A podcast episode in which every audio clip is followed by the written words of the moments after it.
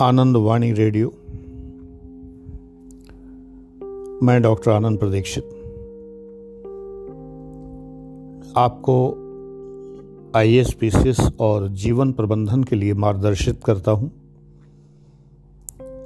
पेशे से प्रोफेसर रहा हूँ, फिर ट्रेजरी ऑफिसर रहा पी सी एस की सर्विस है ये इसके बाद असिस्टेंट कमिश्नर रहा। और आईएएस के समकक्ष रैंक पर आकर वॉल्ट्री रिटायरमेंट लेकर 21 ईयर्स से आप लोगों को पढ़ा रहा हूँ। शिखर आई डॉट इन ये वेबसाइट है मेरी। इसे एक्सप्लोर करिए। इसमें आपको मेरे वीडियोस भी मिलेंगे। डेली आपको आर्टिकल्स मिलेंगे और बहुत कुछ मिलेगा। जितना ही ज़्यादा एक्सप्लोर करेंगे, बहुत ख़जाना छिपा हुआ है। अभी सारे सेक्शन फ्री हैं। आगे चलकर कुछ सेक्शंस पेड सेक्शंस में तब्दील होंगे।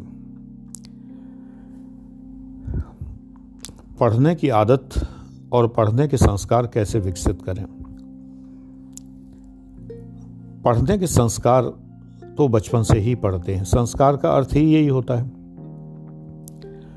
जो संस्कार हमें हमारे परिवेश से, माहौल से माता पिता से, अध्यापकों से मिलते हैं, वही जीवन में आगे जाते हैं। साथी पीयर ग्रुप खेल समूह प्ले ग्रुप ये हमें अधिकतर मामलों में संस्कार जिसे कहते हैं वो नहीं देते।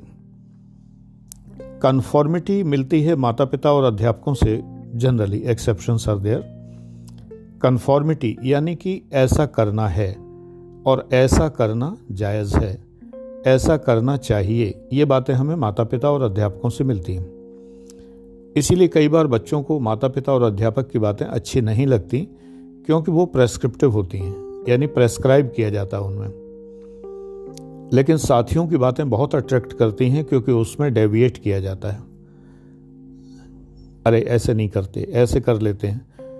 पेरेंट्स और टीचर्स को डिच करना या उनकी बातों से हटकर अपनी मनमर्जी करना ये खेल समूह में और समवयस्क समूह में पियर ग्रुप और प्ले ग्रुप में ही मिलता है। कन्फॉर्मिटी सिखाने वाला समूह हमारा परिवार होता है और अच्छे अध्यापक होते हैं हम। डेवियंस सिखाने वाला समूह हमारे मित्र होते हैं, जिन्हें हम मित्र समझते हैं। वो होते नहीं हैं मित्र। वो केवल टाइम पास करने वाले लोग होते हैं। हमें कन्फॉर्मिटी सदैव बुरी लगती है। ह्यूमन नेचर है। और डेवियंस हटकर चलना, चीज़ों को न मानना, संस्कृति के विरुद्ध चलना, जो कहा गया है वो न करना, ये चीज़ें बड़ी आकर्षित करती हैं। तो ये तो सोशलॉजी का पार्ट है, जो बताया मैंने आपको। कन्फॉर्मिटी और डेवियंस ही हमारे जीवन की दिशा दशा तय करते हैं। जिसने मित्रों को ज़्यादा माना, यारी दोस्ती को ज़्यादा माना, वो जीवन में बहुत कॉमन मैन होकर रह गया। और जिसने पुस्तकों को माना माता पिता को माना, गुरुजनों को माना, वो जीवन में बहुत ऊँचा उठा। एक व्यक्ति जब ऊँचा उठता है तो वो सैकड़ों, हज़ारों, लाखों को ऊँचा उठा सकता है। आज मेरे लाखों फॉलोअर्स हैं। बहुत सारे लोग मुखर हैं, यानी बोलते हैं कमेंट करते हैं, बहुत सारे लोग नहीं करते हैं, लेकिन हैं। फॉलोअर्स तो हैं ही आखिर।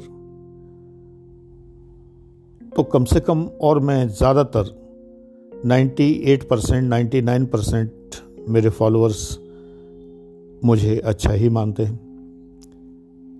जो एक आध बुरा समझते हैं, वो वास्तव में वो भी बुरा नहीं समझते हैं। उनकी आदत है किसी भी चीज़ का विरोध करने की। मेरे पेड क्लासेस में पता नहीं कितने बच्चे ऐसे हैं जिन्होंने रिक्वेस्ट करके अपना ब्लॉक हटवाया है। जब मैंने उन्हें ब्लॉक कर दिया उनके किसी अभद्र या गलत कमेंट पर, उन्होंने दूसरे नंबर से रिक्वेस्ट करके हटवाया, मेरे क्लास में एडमिशन लिया। कहा, गुरुजी, मैं भ्रमित हो गया था, लोगों ने भ्रमित कर दिया था। हम लोगों की आदत होती है कि फेसबुक पर यूट्यूब पर किसी को कुछ देखकर कुछ भी कमेंट कर देने की। हम दिल से नहीं करते हैं, लेकिन हम यूँ ही करते रहते हैं। इसके अतिरिक्त कुछ लोग दूसरी कोचिंग वाले हैं जो जेलस होते हैं, वो करते रहते हैं, कोई फ़र्क नहीं पड़ता। एक बड़ी संख्या है जिस, जो मुझे फॉलो करती है और लाभ उठाती है।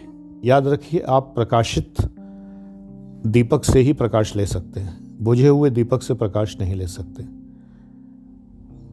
बुझे हुए दीपक तो चारों तरफ़ भरे पड़े हैं। जो जल ही नहीं पाए या जल के बुझ गए आप उनसे प्रकाश नहीं ले सकते। प्रकाशित दीपक आपको प्रकाश की किरणें दे सकता है। इवन आपको प्रज्वलित कर सकता है। आप एक दीपक हैं नए नए दीपक हैं। आप सब बच्चे जो हैं नए नए दीपक हैं। घी और कपूर से मिले हुए, मिली हुई सामग्री के दीपक हैं आप। ताज़ा ताज़ा रुई के दीपक, कॉटन जो लगी होती है, विक जलने का इंतज़ार कर रहे हैं, प्रकाशित होने का इंतज़ार कर रहे हैं, जिससे दूसरों को प्रकाश दे सके। और आप चारों ओर बुझे हुए दीपक पाते हैं, और वो भी बुझे हुए दीपक बड़े शान से कहते हैं कि हमने एग्ज़ाम तो दिया था, एक नंबर से रह गए थे। आप उन पर भरोसा करते हैं, पता नहीं क्यों। आप प्रकाशित नहीं हो सकते। उनसे नहीं हो सकते। प्रकाशित में और बुझे हुए दीपक में ज़मीन आसमान का अंतर होता है। मुझे हालाँकि दुख होता है उन पर कि जो इतना प्रयास करके और नहीं निकल पाते हैं, लेकिन जो लोग न निकल पाने को महिमा मंडित कर लेते हैं, यानी कि उस, उसमें अपनी तारीफ़ खोजने लगते हैं और उसे अपनी योग्यता बखानने लगते हैं तो ये गलत है।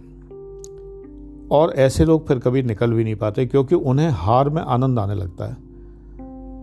ये वही लोग हैं जो कहते हैं कि मैं दौड़ में पिछड़ गया था क्योंकि मेरे घुटने में अचानक मोच आ गई। बहाना खोज लेते हैं अपनी असफलता का। अगर वो सच्चे मन से खोज लें कि मेरी असफलता का कारण ये है तो अगली बार वो भी सफल की श्रेणी में आ जाए। संसार बड़ा अजीब है। आई एस एस्पिरेंट्स में भी एक बहुत बड़ा वर्ग जानता है कि वो नहीं निकल सकता। बहुत बड़ा वर्ग जानता है कि वो नहीं निकल सकता, क्योंकि वो पढ़ता ही नहीं है। इसलिए वो वर्ग भी मेरे जैसे सफल अधिकारियों से अंदर ही अंदर चिढ़ता है या जलता है। अब बताइए, गुरु शिष्य के बीच में जलन का रिश्ता तो नहीं होना चाहिए ना? लेकिन वो इसलिए जलता है क्योंकि वो अपने बराबर तोलता है और उसके मन में एक बड़ी भारी ईर्ष्या पैदा होती है कि ये तो निकलते चले गए, हर बार बैठे हो, हर बार निकल गए।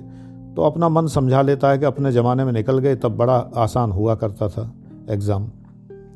बेटा, एग्ज़ाम कभी आसान नहीं होता।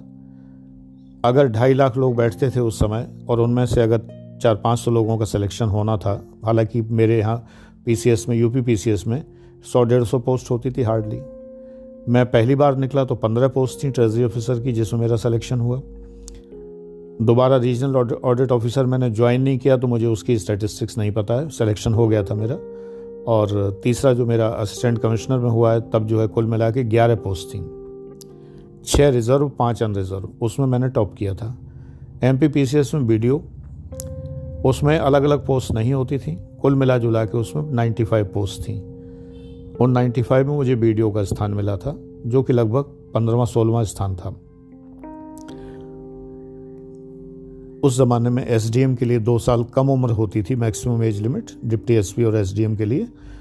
आईएएस के लिए भी 26 साल होती थी, इन सब के लिए भी 26 होती थी। मैं 28 पे बैठा था। तो 28 उनतीस, तीस यूपी पी इस आयु में मैं सेलेक्ट हुआ। परीक्षा बहुत कठिन होती थी। परीक्षा सरल हो ही नहीं सकती बेटे। सिंपल लॉजिक आप सोचोगे तो परीक्षा अगर सरल होगी तो उतने ही नंबर हज़ारों लोगों के आएँगे तो फिर सेलेक्ट कैसे होंगे? इसलिए इतनी कठिन रखी जाती है परीक्षा कि सबके नंबर बराबर ना आ सकें। सब में कम से कम एक एक नंबर का अंतर हो। वो ज़माना वो नहीं था कि पॉइंट्स में परसेंटाइल जैसी वाहियात चीज़ गिनी जाती थी। सीधे सीधे नंबर होते थे। ये परसेंटाइल जैसी कंसेप्ट बिल्कुल नहायत निकृष्ट और टोटल वाहियात कंसेप्ट मैं खूब जानता हूँ स्टैटिस्टिक्स जैसा व्यर्थ का विषय दूसरा कोई नहीं भ्रमित करने के तमाम तरीके हैं। उन्हीं में से एक तरीका ये भी है। सीधे सीधे अंक यही बेहतर है, क्योंकि सब्जेक्टिव पेपर में आप ऑब्जेक्टिव हो ही नहीं सकते। सब्जेक्टिव पेपर में सब्जेक्टिविटी रहेगी एग्जामिनर की। लेकिन अब क्या किया जाए, जो है वो है। तो जिनमें पढ़ने की आदत नहीं है तो वो सफल से भी जलते हैं, अपने गुरु से भी जलते हैं जो सफल हो गया। उस गुरु से बड़े प्रभावित होते हैं जो कभी सफल नहीं हो पाता, क्योंकि वो उनको बड़ा अपना सा लगता है। लगता है यही तो हमारे जैसे हैं। हम भी नहीं निकले गुरु जी भी नहीं निकले, बेचारे कितने दुखी हैं, कितने परेशान हैं। जिस दिन रिज़ल्ट आता है प्री का या मेंस का, मातम पसर जाता है तो जो असफल होते हैं, वो उन गुरुजनों को बहुत सहानुभूति से देखते हैं और उनको बड़ा अपना समझते हैं, जो उनके साथ साथ फेल हो जाते हैं। कितनी विडंबना है कि आप सफल को आइडियल ना बना के आप असफल को आइडियल बनाते हैं। कितनी विडंबना है। आखिर सोचिए ऐसा क्यों होता है? मैंने आपको इसकी साइकोलॉजी बताई। इसकी सिर्फ़ यही साइकोलॉजी है कि वो जानते हैं कि वो कभी सफल नहीं होंगे, ऐसे छात्र। तो इसलिए उनकी सहानुभूति अपने जैसों से ही होती है। बेटे, आपको अगर सफल होना है, तभी आप शिखराइज डॉट इन पर आए हैं। तो इसलिए मुझे फॉलो करिए। पढ़ने की आदत डालिए। वे पुस्तकें पढ़िए जो लिस्ट ऑफ़ बुक्स में दी हुई हैं। उनको पढ़िए। हो सके तो कोई पेड क्लास ज्वाइन करिए। बड़े क्लासेस बड़े पेड क्लासेस अभी कोरोना महामारी के समय में ना ज्वाइन करें। पैसे को सुरक्षित रखें। आपके घर वालों को ईश्वर ना करे, कभी ज़रूरत पड़े, लेकिन सुरक्षित रखिए।